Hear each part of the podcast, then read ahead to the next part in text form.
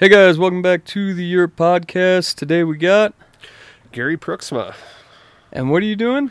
Well, we're going to sample some homebrew beers that we had uh, made over Christmas holiday and recently. Uh, you know, pretty much brewing in our basement, making some good beers and sampling them tonight. Okay, cool. What? So which one did you decide we're gonna do first? Well, we uh, we just got this. One's, this one's hot off the press, so to speak. This is our Scottish ale. So, if anybody's familiar with cold smoke, uh, cold smoke ale out of Missoula from Kettle House, it's it's along the same lines as that. So we pushed the alcohol percentage up a little bit, turned it into about a 7.25% alcohol by volume. Okay. So it's it's it's a pretty good beer. It's got some really good tones to it. We we used a little bit of adjunct in there with some brown sugar to kind of give it a little bit of sweetness on the front end. And we're about to try it and see how well it came out. Yeah. How do you push that alcohol up? Well, it all comes down to the grains you use and, and the different pieces. You know, it, the funny thing about home brewing and what I've learned is it's it's it's pretty simple in its purest form. You can homebrew and you can get these homebrew kits and make some great beers. But if you want to really dive into the science of it and get into the, the biology and the chemistry of it, you can really create some exceptional beers. Really, to the the average taster who's tasting beers, I mean, it's really negligible what you can taste and what you like, and, Yeah. and it all comes down to personal preference too. So, you know, we, we used a lot of um, a lot of good grains and different malts in here to kind of give it a little bit more caramel flavor into it, and then finished it off with a nice Scottish yeast to to give it that flavor. And I don't know if you could see it in the light, but there's a little yeast bed on the bottom of that bottle, which is Okay. very indicative of a home brew. Um, if you ever poured one, you know uh, not to pour the bottom out unless unless you're curing a hangover the next day. It's rich in vitamin B12 and could help you out. Okay. Um. So where do you get all these bottles and stuff? You know, we've got a we've got a pretty good assortment of them. People have been giving them to us over the course of time. Some old Grolsch bottles. People who drink them and just give us the bottles. And we fill them and give them some beer back. We bought some from people in some different places, so we've got a pretty good supply of them.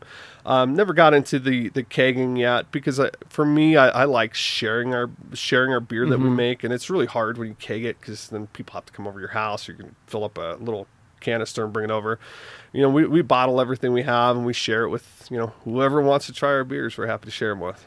And then, uh, like, how many of the Scottish ones did you make?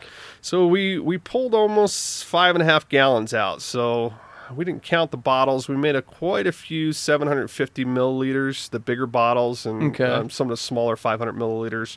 We probably maybe somewhere around 30 bottles, maybe more, that we Okay. pulled out of there. Well, you tried All right, I'm gonna. test this bad boy. Should I pop this open? Should we should probably be able to hear this pretty well. There it goes. There we go. That's a crack, and let me see your glass. You can see the uh, you can see the nice steam coming off the top of that. Let's see what kind of head we got here. That looks like a beer. Yeah, it does. There we go. Thank you, sir. There you go. And it has to be a darker bottle, right? Like you Yeah, can't use. Yeah, the light, the light, light and temperature really affect the quality of the beer. So, I mean, if you're storing beer and aging beer in bottles, you definitely want it in the darker colors um, Okay. because the, the light really has an effect on on the, the quality of the beer over time. Now the brown versus the green, does that have any effect, or just too No. small to even? I think I think Grolsch really kind of focused on the green bottles when they Mhm. marketed their stuff, and that's what you see Grolsch usually served in the, their green bottles. But the browns are usually pretty easy to come by. We just have a lot of these green ones because we have a lot of people that like the Grolsch, and they just give us their bottles when they're done. The Grolsch is really good with like any Italian meal. It is. It really Yeah. is. We we really enjoy that, and you know we drink a lot of the Grolsch styles, and um, and it, it's fun too because w- what we'll do is we'll crack them open, drink them, and start making a beer.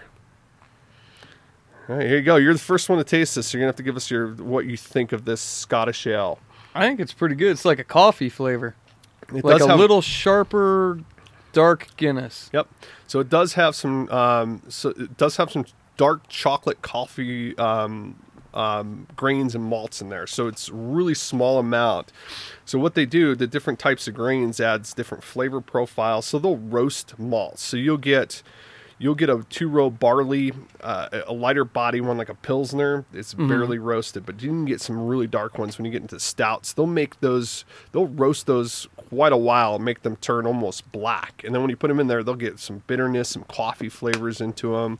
You'll get some chocolate flavors out of those. But in this beer in particular, we use a, a couple of different kinds of, of grains in there, just to add a little bit of that sharpness flavor and a little bit of darkness to it. So th- I think the color came out pretty good. It's a little red, almost brownish for good Scottish ale. Um, it's a little dry on the back end, which is uh, you know almost more along the lines of a wee heavy than a than a Scottish ale. But I think all in all, it came out pretty good. Yeah, no, I mean it tastes uh, definitely better than the Guinness you'd buy. you know, just like that extra sharpness does Yeah, does uh, give it a little kick. it has a little kick. Yeah, you can taste. I mean, it does have a couple of different layers to it. So if you drink through it, you can almost you know the different flavor profiles in your tongue. You can get the sweetness of the brown sugar, a little bit of the caramel flavors from um, some of the roasted malts we used, and then that little bite of the, the darker malts we used in the end. So it's it's got a it kind of chases your tongue and, and it goes down the back of your throat and finishes pretty clean. So Came with with the Scottish yeast, like, I mean, obviously it's probably made in Scotland, but what? Uh, I don't really know much about yeast at all. Like, I was vegan for seven years. We used to put nutritional yeast on everything, Mm-hmm. Oh, sure, but yeah. other than that, I Yeah, yeast yeast for me is is I I don't know too much about yeast. All I know about yeast is from what I've read, and, and that's where that's where it comes down to. You know, you could take home brewing to you know whatever level you want. You can take it to the science level, or you can take it to its its simplest form and make some really good beer. When it comes down to yeast, what I recommend to people, what I what I've always done is I've read up on the type of beer that I'm making, find out the yeast strains that will give me the flavor profiles that I'm looking for. So different different yeasts ferment at different temperatures. Um, Okay. you've got an ale yeast, which is what they call a a top fermenter. So ferment on the top, higher temperatures, usually 60, mid 60s, low 70s on a temperature range, and that's going to give you your flavor profiles. If temperature drops a little bit, goes up a little bit, it's going to affect the flavor, but it's really at the end of the day, it's still going to be a good beer. When you get into the lager yeasts and um, the multiple stages of your fermentation, you're pitching that yeast, you're fermenting at one temperature, then you're crashing it, you're putting it in a cold chamber into a, a refrigerator someplace cold, and then fermenting it and, and lagering it for you know how long the recipe calls for. So some some call for two months, three months, four months. You get an Oktoberfest, you know they, the the Marzens, you know the, the Germans would brew that beer in March, and then it'd be ready by October because that's the longevity and that's how long it takes to condition that beer to its specific profile. that's awesome. Like I like the whole getting ready for the holiday. Yeah, exactly, know? and that, and that's it. And, that, and that's I think for me, different types of beers have uh, different um, different ways to interact with me. So I, I, love chasing beers on by the season. So right now I'm really into the holiday beers, the heavier beers, the stouts, you know, stuff that's really full flavored, really heavy. As I get into spring and summer, I'm I'm, I'm tailing off, getting into the lighter beers and drinking the pilsners and the hefeweizens, and you know, outs- working outside, just lighter, crisper beers. And it, it's really interesting to taste the different profiles um, and really get into those tastes and, and find out which ones you like at different types of year, different times of the year. Yeah, I I mean I've pissed off the uh, the homebrew community quite a few times with saying like you know Utah doesn't have any Christmas beers or Halloween beers, and that's true in the sense that if you're tr- going to like the state store, Right. the state store doesn't have as much of a variety as the liquor store a quarter mile away from my house in California did. You're absolutely right, and you have to find those. You have to chase them. You have to look for the right places. I mean, there's there's a lot of really good breweries out there. I mean, hands down, if I had to chase after some, I my first stop, hands down, to find a good seasonal beer, I, I'd always go to Epic first because they're Okay. they're making some incredible beers, some really good sours, really good stouts in the wintertime.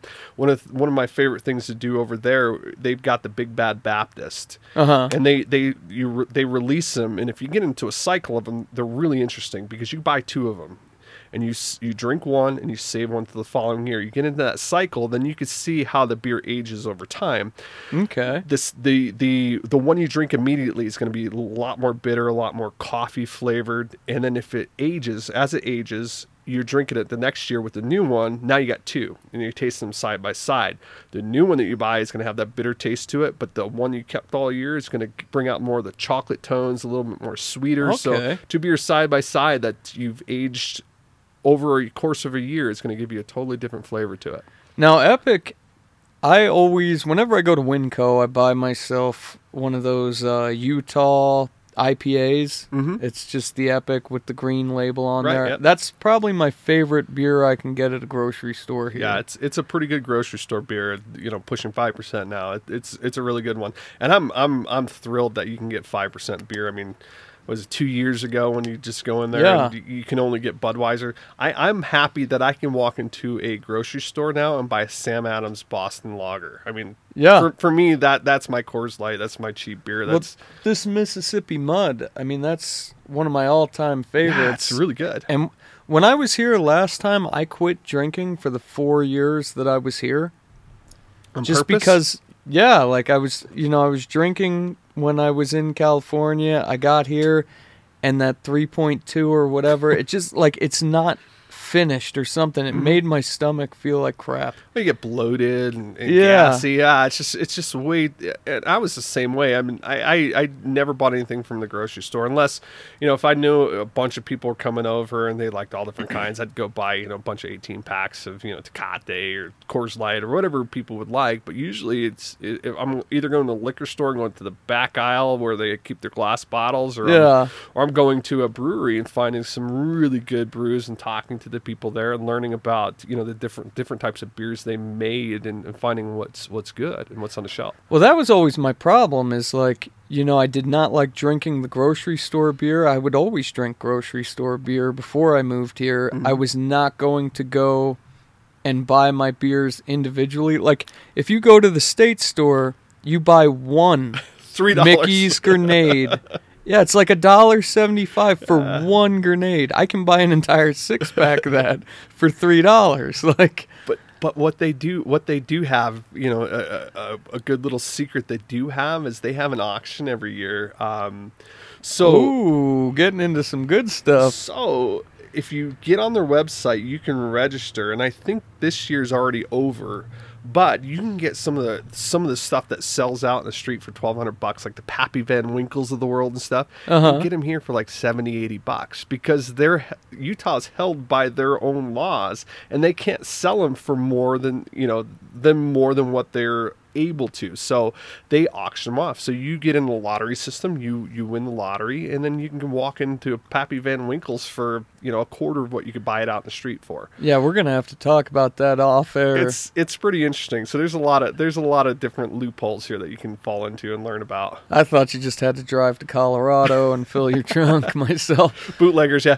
Well, the best thing to do if you got kids, do it with kids because if they pull you over, they're not gonna yeah. they're not gonna they're not strap a bootlegging uh, fine on you. I would hope not. Well, that's that's even another thing. Like, you know, coming from California to uh, Utah, even the police here. I used to get pulled over twice a year, Mhm. every year, my entire life. I mean, you they'd run your name for warrants. If your car broke down on the side of the road in LA County, they had it towed. You had to spend eight hundred dollars to get it out of impound. I've seen the police here changing people's tires Mhm. on the side of the road. I've seen that three times. Yeah, it's it's That a- is crazy. it's to a me. different world here than Yeah. is on the, yeah you get you get outside of utah it, it, it has its charm here and I've, I've fallen in love with it over the, se- the last seven years i think i think the only challenge that i've ever had and, I, and i'm sure a lot of homebrewers here have it too is just finding good beers and Yeah. you know I, i've only been here for seven years but some of these some of these homebrewers that have been doing it for a long time they you know they, they're fr- they're they're their craft, their their recipes had probably stemmed out of frustration of not being able to get the beers that they wanted, and that's that's where I that's where I started brewing my own beers. Is like coming here, it's like I can't get my cold smoke here. I can't get a good Scottish ale that I'm looking for. The the this Christmas ale that we'll try next. we didn't. I didn't find one Christmas ale this entire year. Oh, there's there's a couple of good ones, and I'll steer you in the right direction. But there's there's a couple of really good winter ales that you can find um, that you know I think uh, Epic makes a couple of them. Red Rock Red Rock has a Griswold ale that's Uh-huh. really really good too. Really good Christmas. It's a little bit darker, a little bit more stout, a little bit bite to it, but it's a really good Christmas ale. Yeah, I mean, the, for most people who have lived here, like uh, if you go to a World Market or a Trader Joe's or a Bevmo, like these places have. Uh, I mean, the last Christmas when I was in Florida, I had like a ton of diff- alligator Christmas beers. Yeah. You know, like Well, that's I I I can Santa spend. butt. I remember when I was living in Washington, they had a um, uh, wine and more uh, stores, and they Uh-huh. were just you know full of liquor, beer, and wine, just like a big giant box store. Yeah. But I could spend hours in there in the beer aisles because they'd have stuff from all over the country, Everywhere. And over the world. Yeah, Yeah. and it's just incredible because then then you're going in there like, oh, I've I've never tried this, I've never tried this, and you're walking out, you know, with a hundred dollars worth of Yeah. good beer that you've never tried, and you're finding some some incredible flavors that you would probably would have never tasted before in your life. Oh yeah, no, it's amazing. Like if to put it into perspective for anyone who hasn't left Utah, Bevmo, just their beer aisle is like the size of a state store here. Like just the beer aisle. like is so much option. Like you Oh. were saying, I mean they're they're literal aisle after aisle after aisle with just beers you've never even heard of. Yeah. Yeah, I guess you know. I guess it's good for my marriage and in my bank account that I don't live in a place there because you know there there, there are times where you could easily drop three to five Oh, hundred yeah. dollars walking out with like just a cart full of beer. Uh-huh. In fact, I had a, a good friend of mine came over from from Washington a couple of years ago. We went to go see uh, Béla Fleck and the Flecktones up up on the up on the hill over at the uh, the uh, the gardens over there. when they were- Okay. and uh, he's a big beer guy, same as we are. So uh, we walked into this the, to the liquor store, and each one of us had a cart, and we filled those carts up. And we walk out, we're like, uh, well, either we're going to be dead or we're going to be divorced because after this purchase, it's not going to go over well with our wives. But it, we we had a great time. I mean, and that's the best. I mean, you go find different beers you have. We go to the festival and we we ran into some some people that came from California that had brought some different sours that we had never tried, and we had a bunch of beers that they never had, and we were just you know trading beers and having a good time and talking about the different types of beers that were you know available in each area. It- it's fun when you can meet different people that that have that same passion and, and looking Yeah. for looking for something good locally in an area.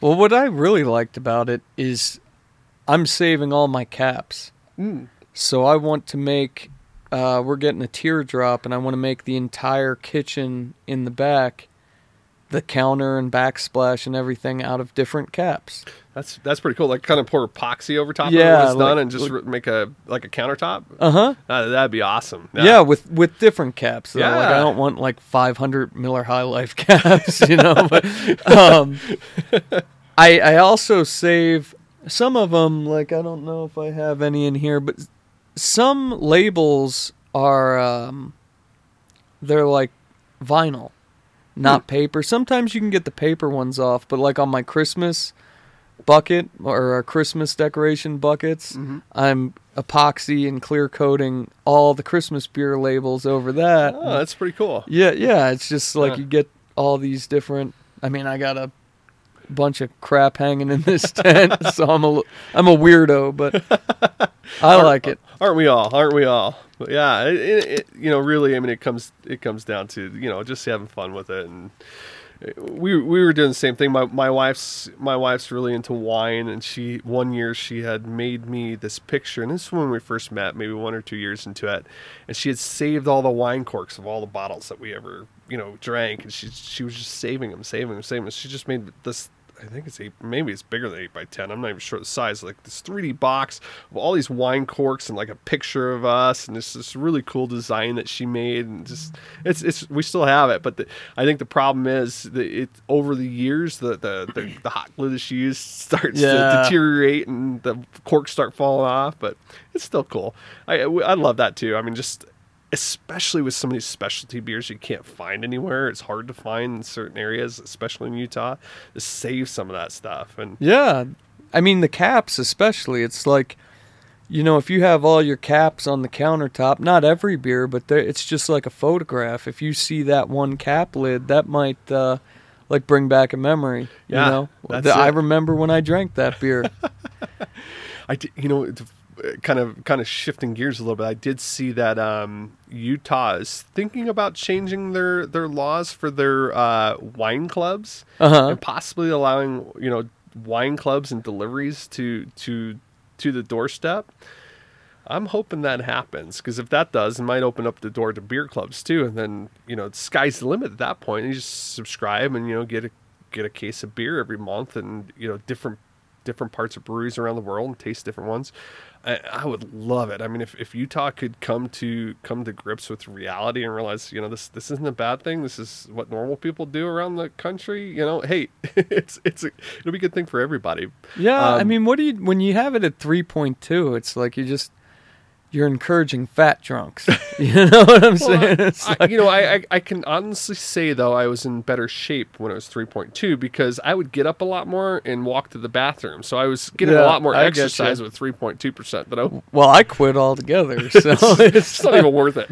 I I believe they should just open it all. It's in California. We definitely did have like a liquor store on every corner. Yeah, You know, but uh, I mean, you didn't have to go to a liquor store. You could buy vodka in the grocery store. or, or go to Costco and get like a life Oh. size bottle of vodka. Yeah, thirty six packs of your Budweiser. Yeah, yeah. Like- or the the Kirkland beers were surprisingly good. I'd never tasted one of they, those. they I, I can't remember the brewery they used, but you know some of those were there's there was one of them that I didn't care too much for, but th- there was three of them that weren't very they weren't too bad. I mean, Yeah? I was I was quite surprised. I'm like Kirkland beer. Oh, why not? I got Kirkland toilet paper. I got Kirkland everything else. Let's try Kirkland beer. But Well, they would even sell like the Samuel Adams full season pack. So Oh, I mean, yeah. or like a whole case of. Yeah, no, they they actually had like three or four different, um, three or four different pumpkin ales when I was in Florida. I just didn't buy any because they were kind of like two dollars a bottle, twenty four pack of is. Yeah, maybe I'm not throwing that in the cart. I, I think you know for me, and I think that's, uh, uh, and I'm about ready to pop open this this uh, Christmas ale that we made. If you're ready for it. Oh, I am ready. I love Christmas ale. So here, here's the story behind this one. One of my favorite beers I've ever had, especially around the holiday season, is made by Sam Adams. It's called Old Fezziwig Ale. And if you know Old Fe- the story of Old Fezziwig with, um, you know, the uh, he was the ghost of Christmas past. I believe. Okay. Um, and they they made this really great beer, and it had like uh, notes of orange and cinnamon, and it was just this like every time I would drink it in the holidays, I would always look forward to it every year. I'm like, I'm, I can't wait because you buy a 12 pack and there'd only be two of them in there, Yeah. and and I'd buy three or four 12 packs wherever I was and just get them and just save and hide the old Fezziwig ales. I wouldn't give them out because I they they'd be my favorites. Yeah. And what really sparked for for me for homebrewing is trying to find trying to trying to make that because if I can't buy it and I want it, why not make it? Yeah. So, you know, it basically comes down to basic recipes and following simple recipes. And there's great resources online. I mean, through Brewer's Friend, through Grainfather, there's a, there's a great community out there. If anybody that's that's home brewing, say, hey, does anybody have a recipe for this? And people are happy to share the recipes because they, they, they just want people to, to to learn about the craft and to experience, you know, what what they're doing. And that's what I found in homebrewing. There's there's a great great group of people out there doing it. So this this holiday ale stems from from my desire to match a similar flavor profile, but with a little bit of a spin.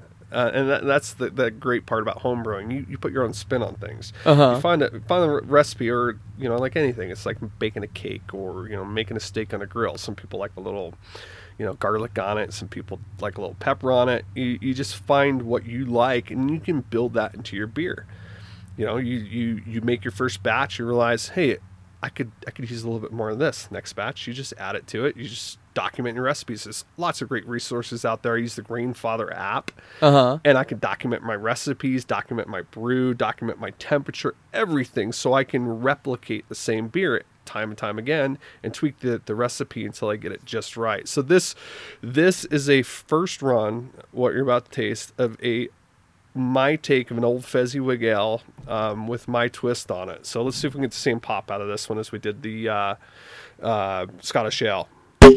Oh, that was a bigger That pop was a good there. one. Hopefully nobody's ears pop out. Thank you. Pleasure. I don't know if I've had.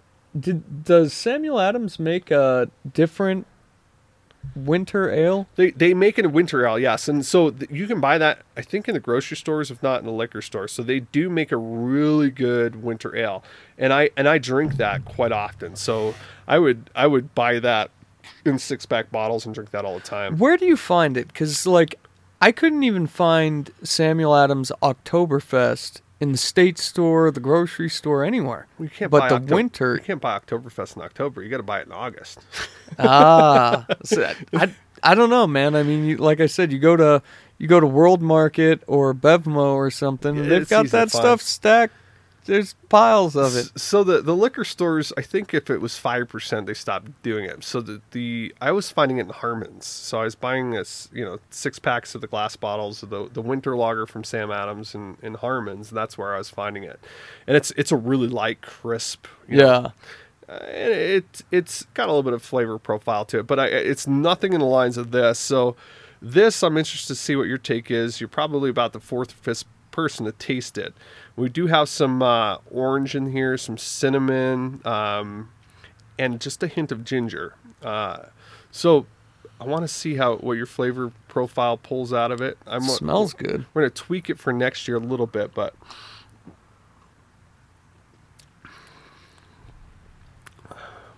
that's damn good to me. Yeah, no. when it goes down, it's really smooth, and then you get kind of that like spice, but it's still really light. It's, Like- it's it is very light, and what I, I guess what I like and don't like about it, and I'm my, I'm my own worst critic. It's it's a very balanced beer, so you're not going to find anything that's too overpowering in this. Yeah, which is good and bad in my sense. I mean, in a in something that's going to be a Christmas ale, I want something that's going to have a little bit more of an a little bit more overpowering or a little bit more dominant flavor, whether it be the citrus or the cinnamon. I think when I when I rebrew this again next year, I'm to up the cinnamon and and orange uh, zest just a hair and and retweak the recipe and see how it comes out.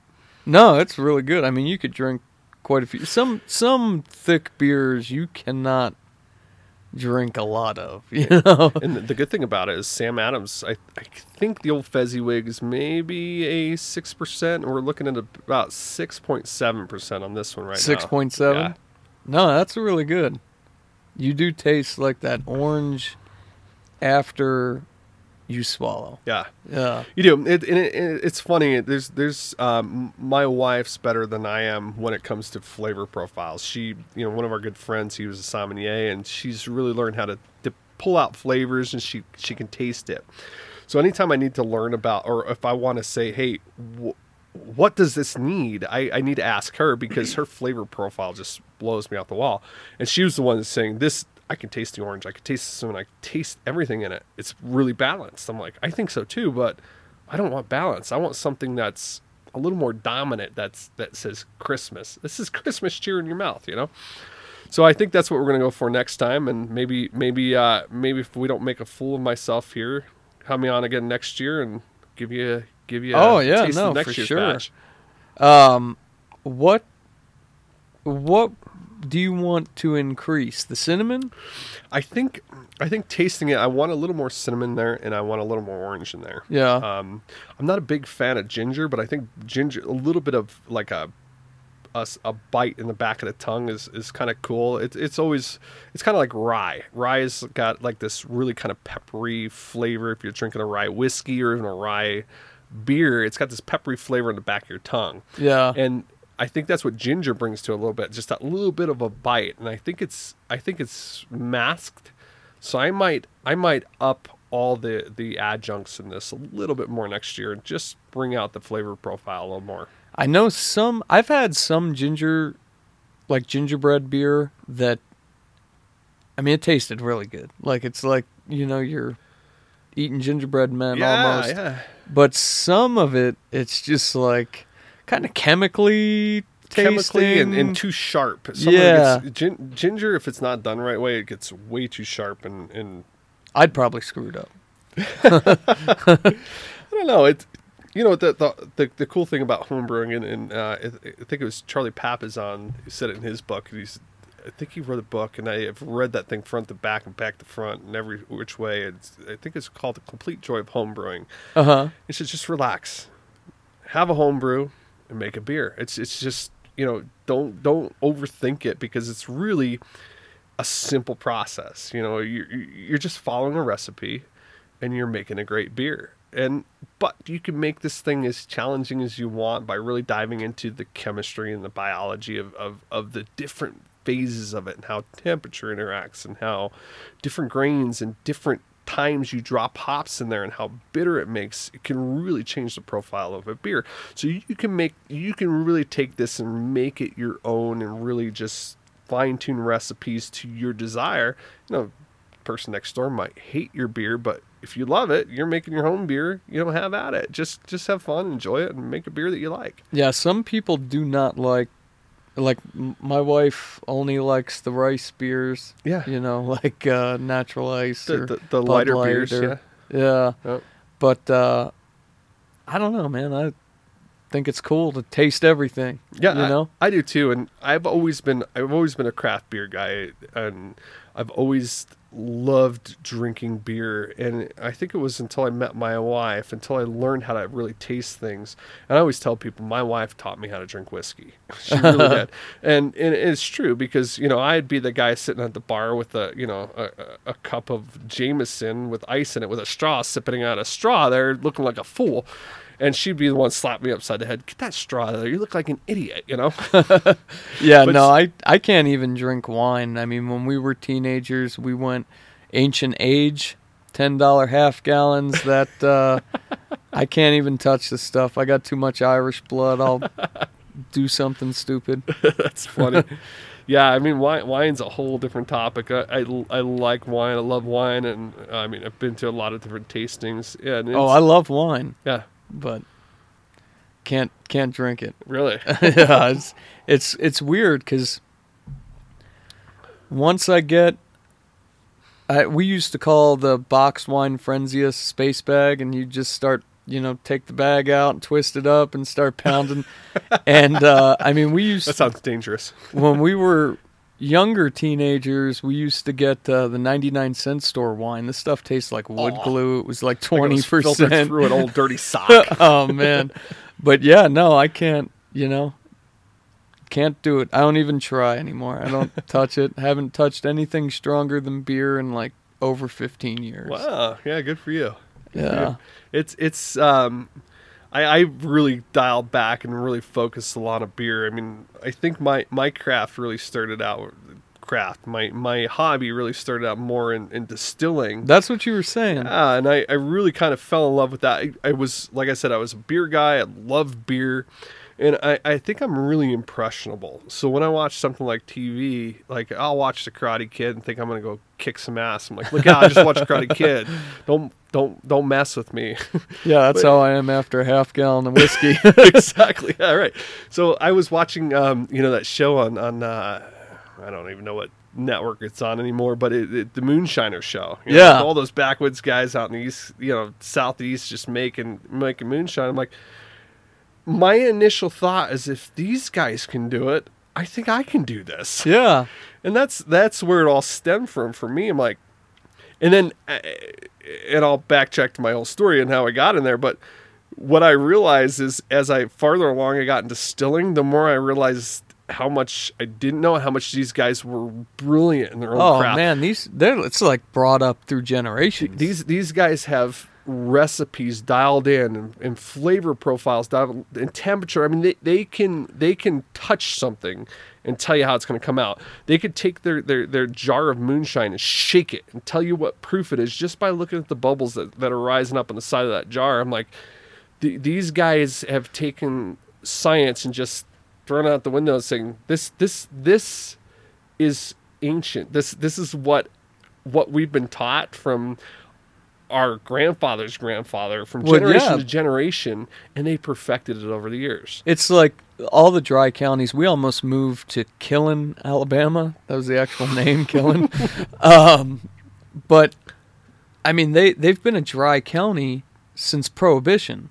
You know what I'm saying? So they they've been out in the woods distilling alcohol little creek. since like I what do you what are your thoughts on that? I mean, I think realistically if you're in California, you go buy 151 if that's what you want. You know, you buy whatever you want, but these now you have a black market of people who, you know, I mean there's a little bit of violence within that. There is, and and I think now it's more of um, a novelty than it is. hmm Some places though, like in Killen, yeah, some places. I mean, yeah, true. But I think moreover, it's a novelty because you can go into a a uh, liquor store and buy their. I- I'm doing air quotes around my mic, and you can't see it, but their their idea of moonshine. You know, Yeah. and it's it it's terrible. It, it is god awful stuff. Some of the stuff that they're peddling across is moonshine because it it the flavors off. Everything's off about it. But what I found is there, there's certain places that can make it really, really well. Uh-huh. Um, and it all comes down to this simple, simple recipe and following simple designs. And there, there's there's different ways to distill, which, it- and I had to learn this the hard way. And what I found was I, I when I, when I first when I first thought to myself, I want to make moonshine. If these guys can do it, why can't I? I just went on the internet and found a design for a still, and I went down in into my backyard and with a little torch and some copper and and a and a 15 gallon keg and made my own still. I've seen kitchen table size ones. Yeah, oh, Uh, How big was yours? So so mine was built on a a, a uh, 15 gallon keg, and it was built with a two inch um, copper pipe tube, about three to three and a half feet tall, and it came out off of that, and then had the the condensating uh, chamber. So it was a pipe inside of a pipe, so cool water ran up there, and it would take the steam and, and cool it Yeah. off, turn it li- to turn it back into a liquid. So it, this is what was called a reflux still. And at the time, I had no idea. You know, I just wanted to try to make moonshine. So, so here I am, no idea what's going on. Um, no business making my own moonshine. The first batch that we ran, and I'm like, hey, you know, a couple of friends come over, and we're sitting there in my backyard, Spokane, Washington, with this keg full of this corn whiskey liquor that we had just fermented in a 55 gallon plastic drum in my basement. And you know at the whole time my wife's yelling at me the house stinks the house stinks because this little air popper going off. And you know you smell this corn just smash and it's ah it was, it was god awful because my first recipe was probably tasted like it was dirty socks coming out but it, it was fun. And but what we what we learned through the experience was the, the the way the way you make your mash, the, the type of still you have is going to give you a good output. So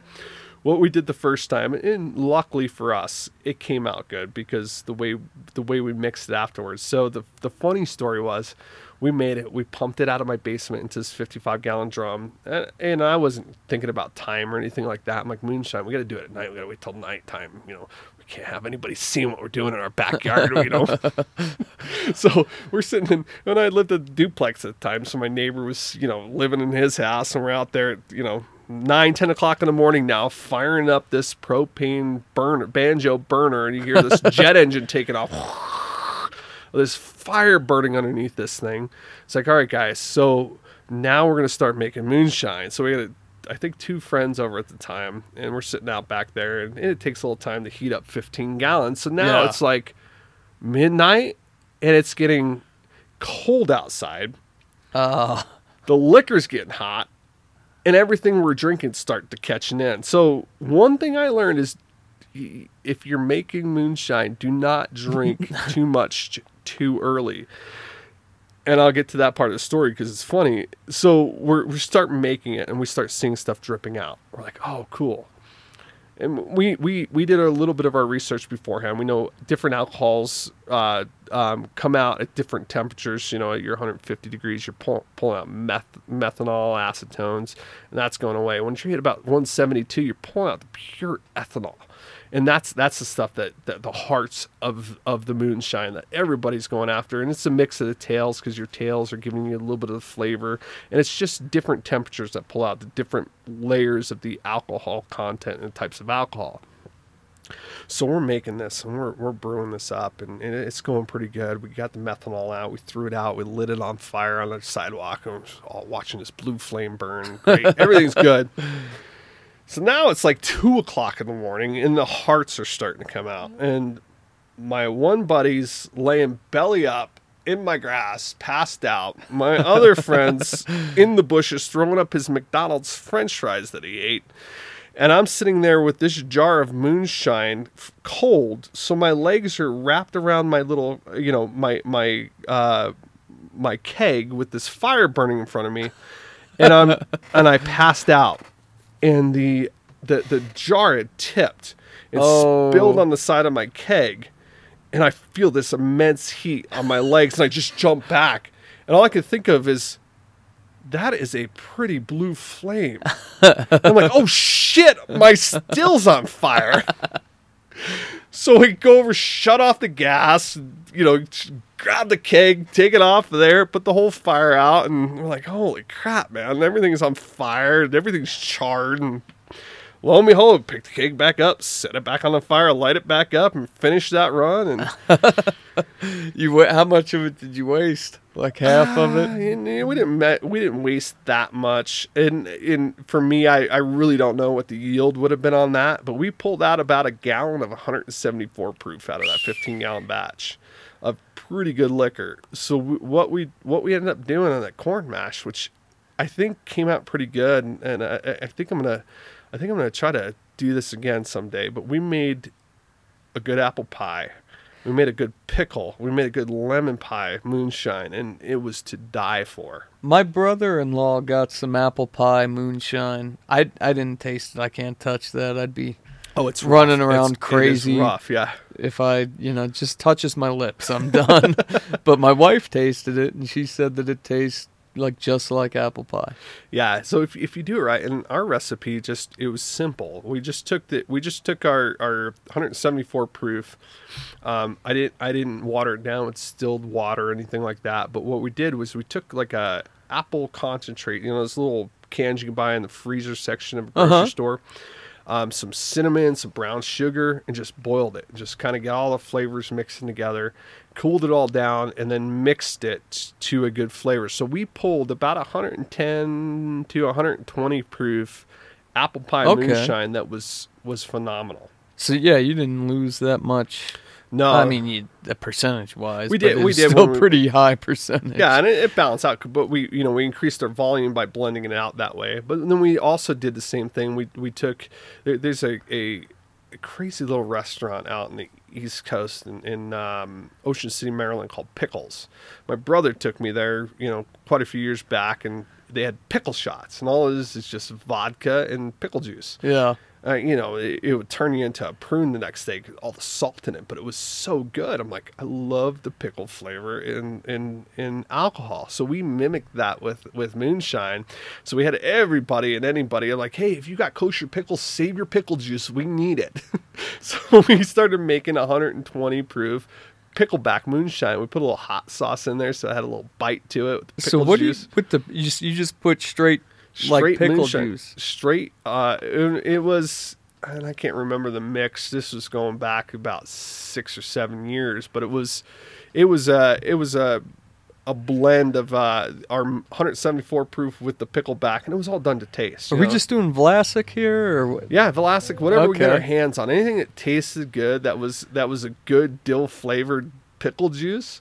We were mixing it with some Frank's hot sauce and Tabasco. We were just we were just blending stuff and just handing it out. Say, hey, what do you think about this? What do you think about that?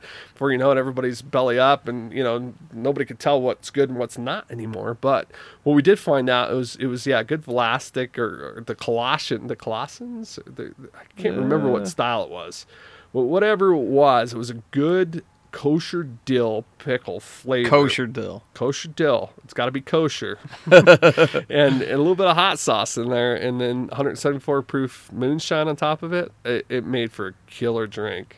That's crazy. You said Ocean City, Ocean. Ocean City, Maryland. Yeah, Yeah. that's. uh Oh no, no, no, not Ocean City, Maryland. My aunt, her ashes went all over Ocean City, Ocean. Yeah, I don't. Getting way off topic now, guys. this is some good beer. Well, good. I'm glad you like it. I mean, it's it was it was uh, labor love, and you know, it, it was it was it stemmed out of pure desperation to try to make something that I couldn't find here anymore. And come to find out, Sam Adams isn't. Sam Adams, if you're listening, I'm really pissed off at you right now um, for not putting Old Fezziwig back in your Christmas packs. Well, that's the problem. Is like the Mississippi mud right there. You know when not every beer company wants to make. And now it's at five percent, but still, like you're missing so many beers because they're five point five proof, proof or six proof or. Like when it was three point two, you wouldn't find one of those. No, like wouldn't. What I did find, what I did find, what I appreciate here, especially when you look at squatters and you into you know some of the staples and some of the the, the people have been here since the beginning, is they they made some good beers, and they had to work through that whole process. They had to figure out how to make a good tasting beer, good quality beer, but still be able to sell it through Utah. So Yeah. they, they had a lot of challenges they had to overcome to meet the Utah standards, but still make a good beer that people wanted to drink. So my hat's off to those guys because they did a really damn good job. I mean, a lot of these a lot of these places out here to trying to get out there and, and make you know do the craft. They, they did a really good job doing it through through the whole Yeah, no, it. I mean, it. It is one thing like for the home brews, but like for people who are selling in stores, like there's some some local brewers, you know, but like a lot of the mainstream are like like you're not gonna find a bad elf or a Santa's butt or a No. flaming gourd or because we just won't sell to Utah. Yeah, like well, that's it's it. That's the sad part. I mean, it, I think I think the hard part is you know a lot of a lot of people in Utah that like beer are missing out on the good beers that are out there. Yeah. I, I think that's why a lot of these home brewers. I mean, there's a lot of associations here. A lot of pe- a lot of great people that are making good beer, and it, it's such an open community. People are so welcoming, no matter what what walk you're in, and whether you're just starting out and just trying to learn, or whether you're you know got 20 years underneath your belt.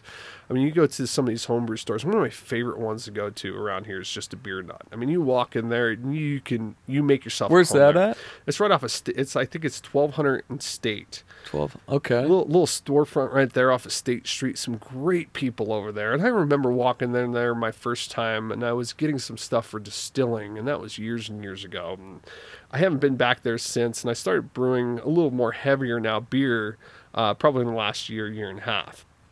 Um, I made some made some pretty interesting beers um, in the past.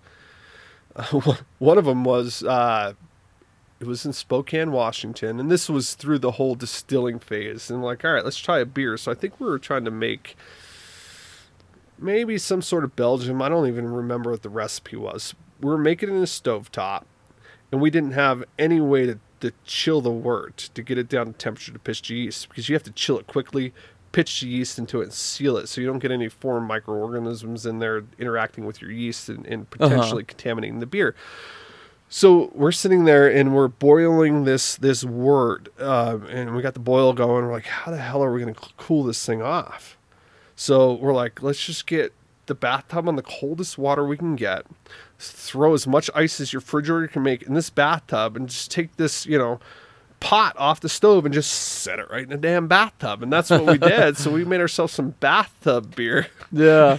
out of there, and it was just out of pure desperation. But I mean, I, I think I think really, I mean, when you come down to it, it, it's you know, if you get creative, you can figure out how to do it. And if you want to learn how to do it, there's a lot of great people to to, to point in the right direction. I mean, there's there's there's a lot of uh, great Facebook pages. I think that's how we met uh, Yeah. through, the, through the Utah Homebrewers Homebrewers page, right? Yeah. yeah, yeah. We met there, and uh, there, there's some great people that have way far better knowledge than I do about beer brewing. But that's that's the cool part. People are happy to share with you their experiences. To kind of, if you got a question, you post it on there. They're they're willing to help you and point you in the right direction or share their experiences with you. I'm always seeing people post pictures of these beers I can't find anywhere. like, yeah, it's pretty incredible, right? for some reason. You know, it's it's it's been like 15 years since I had that. He's Yeah. cracking open a Mississippi mud now. No pop on this one. We get a little snap, but Not not as not as appealing over the air, but it's we'll uh, we'll walk through this. Yeah, so yeah, the great the, the, guys over at Beer Nut. Uh, let me let me tell you. I mean, one of my favorite places to go because they make you feel at home over there. So you can go over there with your grain bill. You know exactly what you want. You walk in with your bucket and you go help yourself and you measure your stuff out. And it's it's all honor code there. You're like, oh, I got two pounds of this, three pounds of this. You hand them a recipe, they ring you up. You walk out the door. But there, I I had an experience actually when we were making. Okay, so it's it's the one coming off next. So we we made a Dunkelweizen, and it it's a chase after one of my favorite beers made up in Montana. You can't find anywhere outside Montana mm-hmm. called Faceplant. It's a 7.5% Dunkel, dark lager, you know, German style beer, really really tasty, really malt forward on it, which you know gives you some of the caramel tones, some of the roasted flavors in there. Not bitter at all, really sweet and really easy drinking dark beer. So I, I crafted this recipe and I put it together and I played with it for weeks and weeks and weeks until I finally figured out I this this is what I want. So I walk over to the beer nut and I, and I get over there and I bring my recipe, start scooping up drink, grains and uh, start talking with the guy over there. Um, he's like, "Oh, what are you making?" I told him, "I'm like, hey, you know, I want I want your can you give me your your opinion on this? I mean, uh, this is my first time I'm making this style of beer. What are your thoughts?" And he takes a look at my recipe. He goes, that's going to make a really great beer. If you want to take my advice, I would suggest just dialing back to about 10% on, on these uh, because they're going to give you way too much sweetness in it. I'm like, done. So I just dialed it back. We adjusted the recipe on the fly right there in the middle of, gr- right there in the middle of the beer nut, um, and was able to take that recipe and maintain. Right now, it's it's just about done in the fermenter. We're hitting about 7.75% on, on the ABV on a really dark German style beer. Um, and I'm a little anxious to see how it's going to come out because I pitched a Hefeweizen yeast in it. So that's going to bring out some of the banana tones and some of the um, clove tones in it. And and this this is where recipes come in handy, and where where a lot of these uh, people you're talking to homebrew networks and everywhere across will tell you the different specifics. I don't have a way to cool my. I don't have a way to take seven and a half gallon fermenter and, and get it to 34 degrees. It's just way too big. I don't have the refrigeration to do it. I don't have a glycol chill, chiller or anything to do it. So they said you can pitch it with this yeast and still get this flavor profile. Maintain it here. If you get it too hot, you're going to get some more banana tones out of there. Well, when I walked out of uh, Beer Nut, you know, I, I came out with a greater sense that I'm like, hey, you know what? I think I figured out what my recipe is going to be like. We're going to test it. We're going to run it. You know, and hopefully here in, in about a month from now, we're going to come out with a good beer. If not, we'll readjust the recipe and do it again. how many gallons of beer do you got going on like a regular basis? So I'm trying to do one every month and a half to two months. So the cycle, the cycle. I mean, uh, and it's it's uh, a friend of mine, um, and the owner of the company that I work for. He's he's he him and his wife like really good beers like I do, um, and it was funny. It was when I when I moved here and I started working for him. Uh, he wanted to brew some beer. I I was into moonshining. Um, when I moved, I had given up my still. I had, I had nothing when I came up here.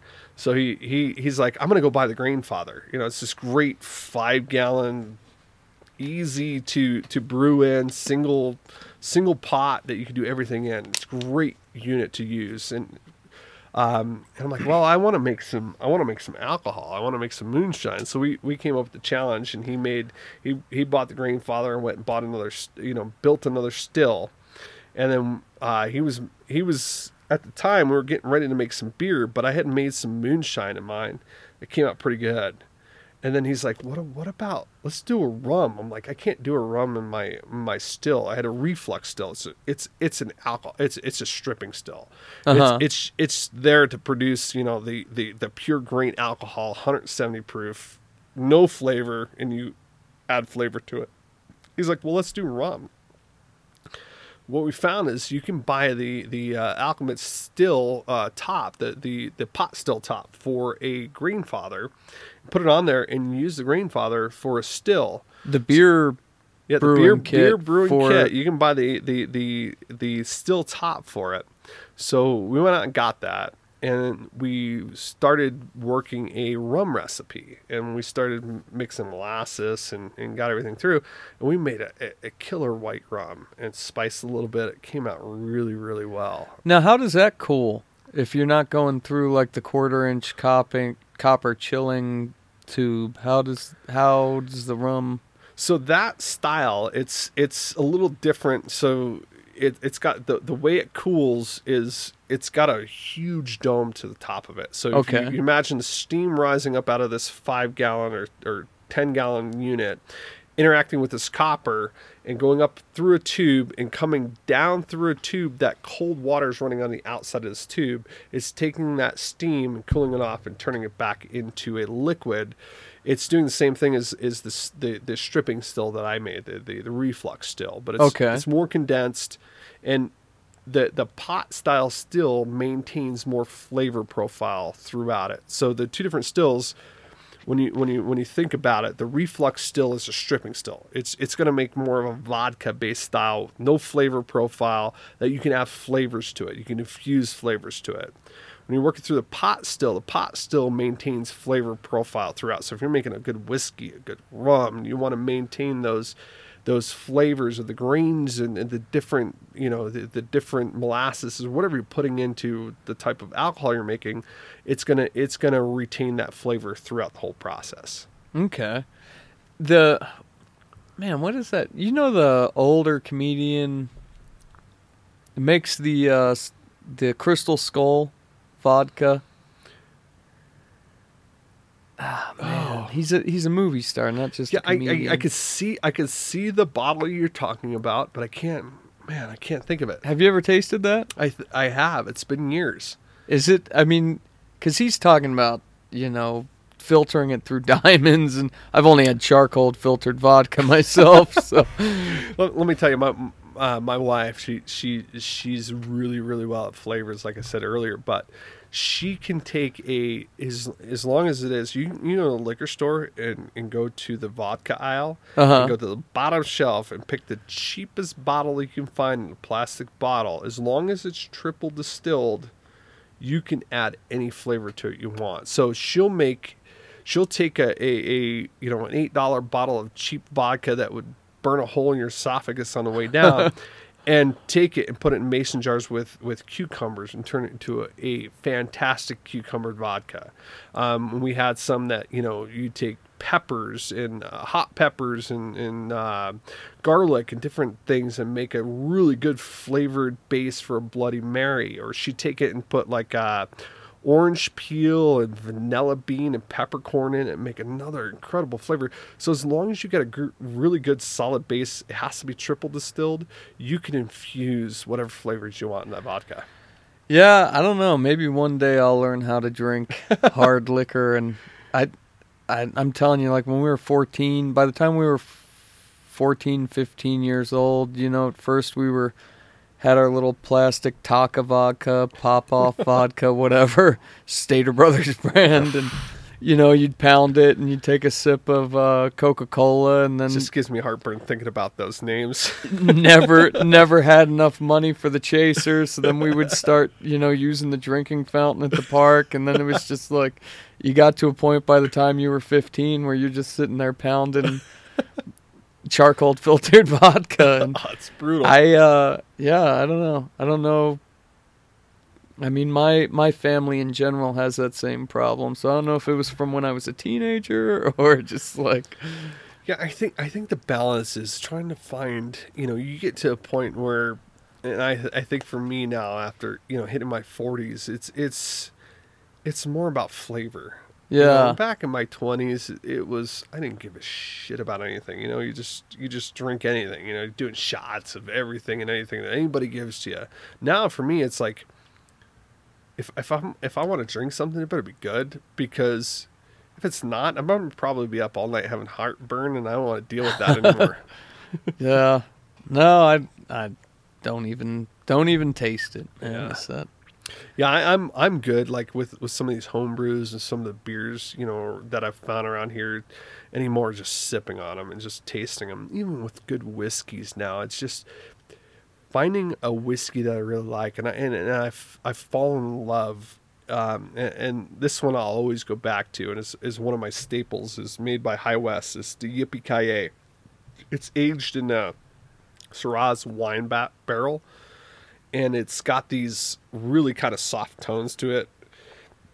And I think it's a rye whiskey aged in that bo- barrel. Um, I don't know how long they do it, but it's it's so good. I can drop a I can drop a ice cube in it, let it mellow for a little bit, and just sip on that. And and the flavor profile is phenomenal. And, and as I get older, I'm, I'm starting to realize, you know, I'm I'm not looking to get toasted anymore. I'm looking just to enjoy a good whiskey, enjoy a good beer, enjoy, you know, a good craft. If if somebody's making something and, and it's a homebrew or if it's a distilled, I want to taste it. I want to I want to taste what you made. I'm not sitting there and trying to down it or chug Yeah. it or Well, that's my problem. It's like once it touches my lips, man, it's just like, okay. Yeah. yeah, no, let's get rid of this little glass here. Just give me that bottle. It's quick. It moves. Yeah, I've, I've learned to stop, and I think I think it comes with age to, to learn to slow down a little bit, to enjoy life, enjoy what's in front of you, taste it, enjoy the, the flavors, and, and and appreciate what, especially if it's homebrew, appreciate what people have made, and, and to to learn about it. Say, hey, what did you put in that? How how did you make that? What what is that? And and, and to really like I said, appreciate it for what it is. So within the group, are you guys trading beers back and forth? You know, I haven't. I've seen different people like offer to trade, or you know, hey, I've got this. You know, and, and it's great. I had, um, um, I think it was Darren Burke. I believe he's part of that network. Um, he posted on there. He's got these uh, plastic tubs. You know, he's looking to give away. You know, he used to store grain in them. He's upgrading his system, and and I hit him up. I'm like, man, I really love to have those. So he he messaged me back and he said, you know, you, you're part of this network. He goes, they're yours. Just come pick them up. So I, I go over there, drive over to his house, and he wasn't home. And I pick up, he left them on his front porch, and I left a beer for him there, and just uh, you know, it's good porter that I that I really enjoyed at the time. And I said, you know, th- thanks for that. And I, I think that's what the network is all about. It's like, hey, you know, you got different things to share, you got different things to give back and forth.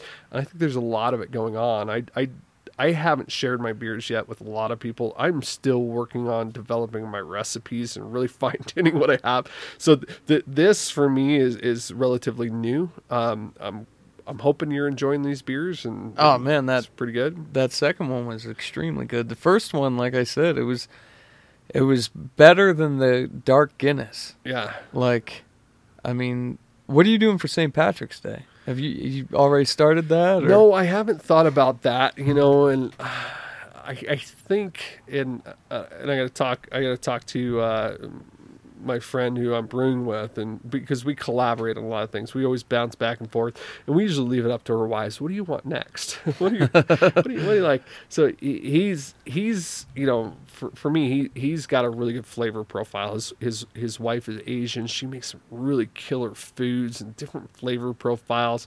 He's he I you know I I can call him a chef in his own right. I mean he could he can we could walk into a restaurant. He could tear apart anything and you could you could probably cook anything or uh, make anything you want.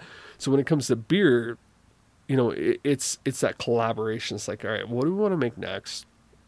How do we want to make it? So our next, I think our next batch, and we've been talking about this, is doing a about a ten percent Belgian triple, just going for a really big beer. We found a couple of really good ones that we really liked, and we're going to try to match that flavor profile and probably go for it. I'm not sure how it's going to come out. It's going to be a difficult one, especially with a you know a Grainfather. It's it's going to be a giant grain bill. Probably we put the with the dunkel we just we just ran out of there and still fermenting. Um, the grain good for about 20 pounds of grain, and we ran 19 pounds through it. It, it was difficult because once you start mashing that grain in there, and you're you're you're talking about you know a cylinder pot, you know it's probably about four feet tall. Um, you're trying to mix 19 pounds of grain in that water and trying to keep it from you know getting these dough balls and trying to, to coagulate and trying to make sure that all those pieces of, of, of grain come in contact with the water so you can extract the starch and convert it into sugar it, it's very very difficult So, what do you have? Like a stick, or do you have like a big old, like it's it's just a mash paddle it just looks like a big Like an oar? like a yeah, kind of. Like if you wanted to whip your kids for being kind of like an oar with holes excuse me with holes in it. You're sitting there just stirring your grain just making sure that's that you're just agitating the, the, the grain through the water making sure the water is extracting all that starch converting it to sugar and just it, and it really comes down to efficiency and that's all it really is. When you're making a, a recipe you're looking okay i'm shooting for a 5% or 6% or 7% you can put your your um, recipe into an app like i said i use the Grainfather Uh-huh. and you can fine tune it you can look at it and it'll tell you what your efficiency is and it'll tell you what your expected uh, gravity is how much sugar is going to be extracted out of that grain once you figure that out, then you can figure out how much alcohol content you're going to get out of it. And you do a little simple math with the calculators they have in the app, and it makes it super simple, easy. And then from there, you go into the brewing process. Once you brew it, then you realize, okay, I didn't have the efficiency that I thought, or maybe my, my grain wasn't right, or whatever the case may be. But still, I, I can almost guarantee if, if anybody wants to try brewing beer, you'll probably do a good job with it. what's what's something somebody should start with? Just one of those little plastic gallon kegs, If, or if if anybody wants to start, I, I would suggest going down to Green or going down to Beer Nut and buying one of their extract kits. Those extract kits are super easy to use. It's it's like a um, like a syrup. They've already done all the work, extracted all the sugars and stuff out of the grains, so you don't have to steep the grains. The, the, the, when you get into the grains, it's a whole different animal, learning about efficiencies. But if you want to make a really good beer and get into the hobby of it, it's super, super simple and relatively inexpensive to go down and buy a, a beer kit and make, you know, two gallons or gallon of beer. Okay. Now with uh with the group in general, this is something I've kind of asked everybody that's come on the show. How much has it grown or decreased due to COVID? It seems like everything has kind of gained popularity since COVID, which is really weird here because nothing really got shut down. Yeah, you know, I, I don't know if I don't know if I actually know the answer to that question, but I can give you my personal experience to it. I, I, I, I tend to think it probably has grown quite a bit because my experience has been, you know, I, I'm sheltering place. I'm at home. I'm got nothing to do, and let's let's brew some beer. Let's make some whiskey. Let's make some moonshine. Gives I, I think it gives a lot of people time to stop and think and really do some research on how to make a good good beer, good whiskey, or good wine, whatever you want to make, whatever your craft is, good pizza, whatever, whatever it is you're trying to do. I, I think it allowed people some more time to take a step back and really chase after things they really love to do. And that that's what it did for me. I mean, it, it slowed me down. I was on the road probably 80% of the time prior to COVID. I was traveling all over the country, going everywhere from Nashville to Texas to Idaho to Washington. Never had time to stop and, and do what I loved. And but what it did give me the opportunity to do is find the beers that I loved Yeah. all, and the whiskeys that I loved all across the country. And you find those local ones, those local Yeah, state ex- ones. Exactly. You, you you taste those flavors and then you can bring it back. Now that I was able to slow down, I was able to find out how to find those recipes, replicate those recipes, and then make them myself. So and I, I, I think that's I and I'm sure a lot of people have a similar experience. That I think COVID really kind of helped reset America to slow down and go after the things you like to do, you enjoy, you you know the the, the different hobbies and experiences that people like to do. Yeah, no, it, it'll be interesting to see when we get back. I mean, they got that vaccine or whatever. I mean, I know there's some like we're still gonna have to social distance and all this Mhm. stuff. It's hard to tell how long all this is gonna last, but it'll be weird to see, or it'll be interesting to see how many people stay with all these different hobbies that they found during COVID. Yeah, I, I, I and I hate to think about that far ahead because I'm really enjoying the the um, the different pieces that I'm that I'm doing and that I'm learning, and I think that's that's the fun part about it. Is for me, it's the learning experience to to find out what makes a good beer Yeah, and to to be able to dive in. I mean, with with Google at your fingertips, I mean, the sky's the limit. You can Yeah. you can learn. But the the problem is, I mean, the problem that you run into, and and and I and I have this problem, and I, and it's hard that everybody has a different philosophy on how to do different things. So if you're looking to make something really good, my advice would be to, you know what, find something that you can make simple and just do it. Because you're going to find the people out there that have the biology degrees chemistry degrees. They're going to tell you no you need to do it this way. You need to add this. You need to do that. And it's going to get so boggled down in your mind so challenging that you're not going to want to do it. But just keep it in the simplest form because you can make a good beer you can make a good whiskey you can make a good wine really simply and then go from there. If you find that you like that hobby, you enjoy doing it, then chase after it. Go go after. There's there's a lot of opportunity to go out there to go go after biology and chemistry and, and learn about the temperature effects on on wort and learn the temperature effects on your fermentation and, and the different microorganisms that that interact in the whole process. It's it's it's something that you can spend, you know, 10 years learning about two different fully blown master degrees in, in chemistry and biology and, and still come to the end of it and, and make as good as beer as somebody like me who has no idea what the hell they're doing half the time. Well, I think like kind of a sad thing is just like we were talking like since the prohibition in these dry counties, you you have generation after generation after generation who has perfected their specific craft and corporations have kind of bought that and you know kind of taken it. Now it's like you go to the cubicle we'll worry about this. But i mean that really is it's not like you can't just have a chemist or a biologist make the there's an art to it. It's not just like a science. There's there's an art.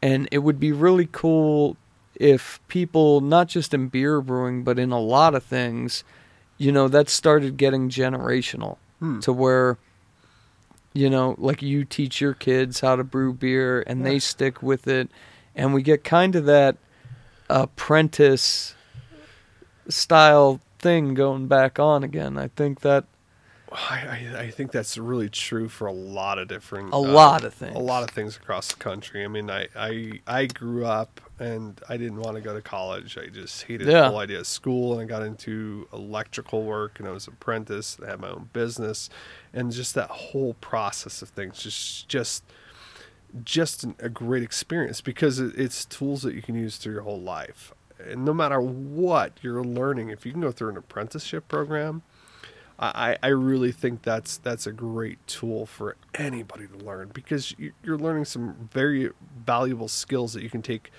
through any profession in life. You know, I, I was an electrician and I, I've been through five different major industries in my life and now I'm settled in transportation and I we do a lot of you know I, I guess you can call us legal drug mules we do a lot of movement for uh, pharmaceutical across the country and never my wildest dreams if you would have told me I'm 20 years old this is what I'd be doing but you know I, I took everything I've learned in my apprenticeship throughout the course of my life and I was able to apply it anywhere so I, I, think you're spot on. So, You know, if if people can pass on their knowledge from generation to generation, you know, whether it's the art or the science of it, I think both of them go hand in hand. But I mean, the art of it is comes into a lot of different generations feeding into their different uh, ways that they're making their craft. Yeah. and and that brings a lot of the art to the table. And and the science kind of follows it because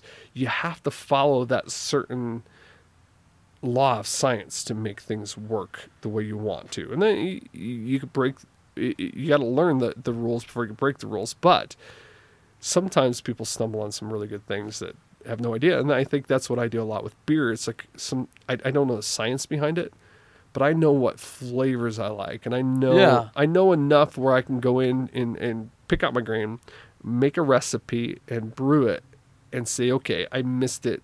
This is where I missed it, and this is where I'm going to make it better next time. And that's the beauty of it, because you might not get it right, you might fall on your ass, you might screw up, but if you learn from it, if you can learn from the art or from the generations past, you're you're going to do well.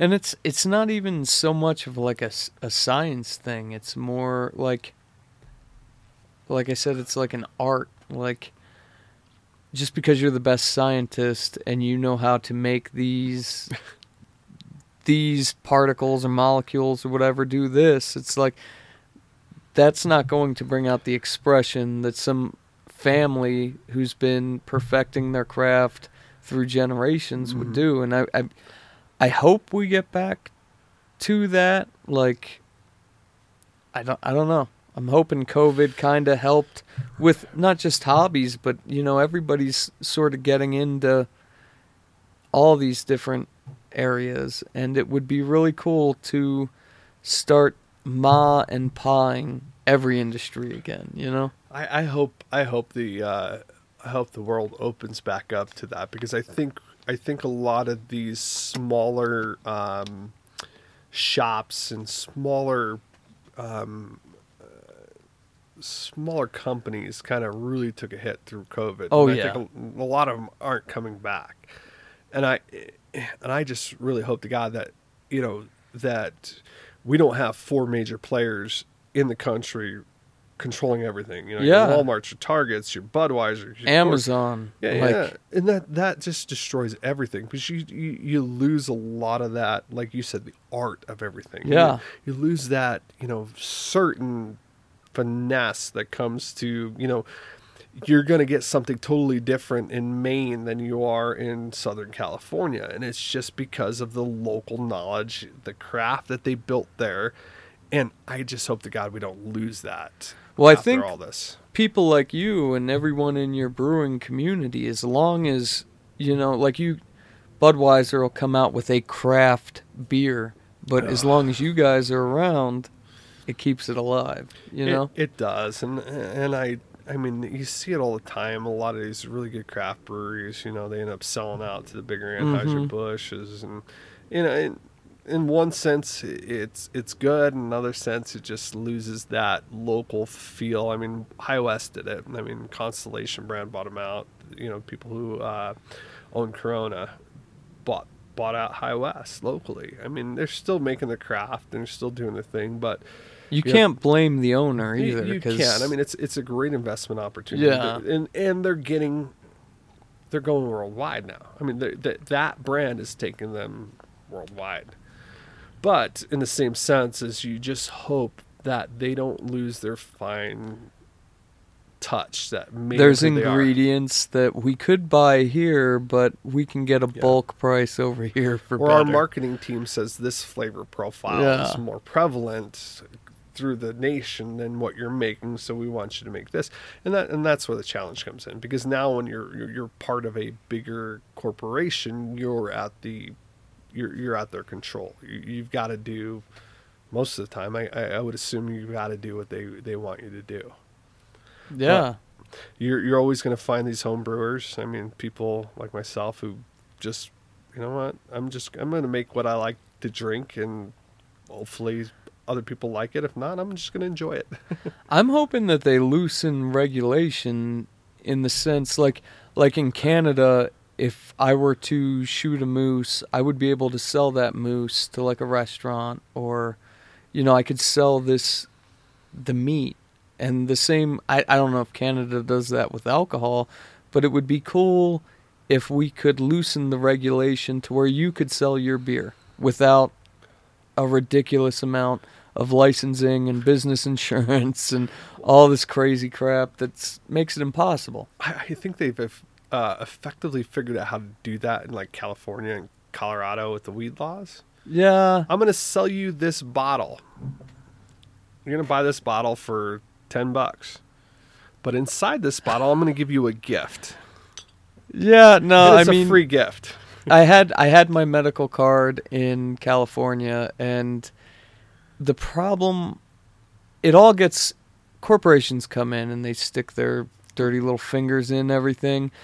But even with it was always a donation. You know, like Mhm. if you wanted something, you would give them a donation. It was Right, a set buying this, donation. but Yeah. 25 bucks donation will get you this. and then they have to kind of you know the banks weren't accepting their money and it's like it's it's just i don't know man i think we need to open all that up to where like yeah you might get somebody who's coming in here they're trying to make beer this is their first time ever doing it and you get food poisoning or what i mean that's life Yeah. people die it happens it was an accident stop those people but you can't just like lock everything up Right. And I, I, I drank your beer. I didn't die Not yet. yet. Not yet. Whew. Oh, hope my insurance is up, but uh, yeah, but I, I, I think I think the thing is, you know, figuring out those regulations and everything, you know, people will take it to that level and, and, and go to the the the level to get to that point. But I think you know, it's not so underground. It, I don't even know if it's mainstream. I don't know what to call it, but the the the people like myself that are out there brewing the beer, making the whiskeys, making these homebrew stuff. There, there's a lot of people out there doing it, and which is really great because it gives a whole different flair and different flavor and different ideas and different mixes into it that you know nobody would have thought of. You know, who would have thought of putting jalapenos in beers? I mean, they're doing it now, and there, there's so many different ways of of making beer and making flavors that people are trying out there, and I'm really excited to see wh- what's going to happen with it. Yeah, no, that's. I mean, that's amazing. It's just for people like me who don't want to use their time to brew the beer. It would be awesome if I could just go on that Facebook group and Yeah, like, yeah. I, I want to try hey, that. can I, wanna buy tr- one wanna beer that, off yeah. of you? like, Yeah, I, I think if you if you were to say, "Hey, I'd really like to try that," I'm sure you could Yeah. to you. yeah, no, I'm sure you could get it. You know, even with elk meat or whatever. You know, go on the group. and- but uh, there's always that risk. It's, Yeah. It really is. It really is. especially with alcohol. I mean, especially with alcohol. You never know what you're gonna get sometimes, right? well, yeah, and they might crack down on you. Yeah. like bootlegging, bringing it from Right. state to state. Right, and that's that's the problem, especially here in Utah. Yeah. Well, that was a. I, I had a lot of fun. I It was- enjoyed the beer. It was good. I, I had a lot of fun, kind of chatting with you and kind of uh, debuting a couple of uh, really good beers we just pulled off the the the brewery. So hopefully you enjoyed them, and you know, Oh man, yeah, no, it's probably the best beer I've tasted in a while. good. I'm glad you enjoyed it. Um, Thanks for having me. yeah, no, and you got to come back on next holiday beer you make. I'll I'll make a couple of good ones. I'll let you know. I bet you will. Thank you guys for listening. Do you have any? Do you want uh, anybody to follow anything you're doing or? Uh, no, no, I'm a pretty simple guy, so I don't have anything. Okay, go uh, follow him up on the group. You'll find him there. All right, thanks, guys. Take it easy.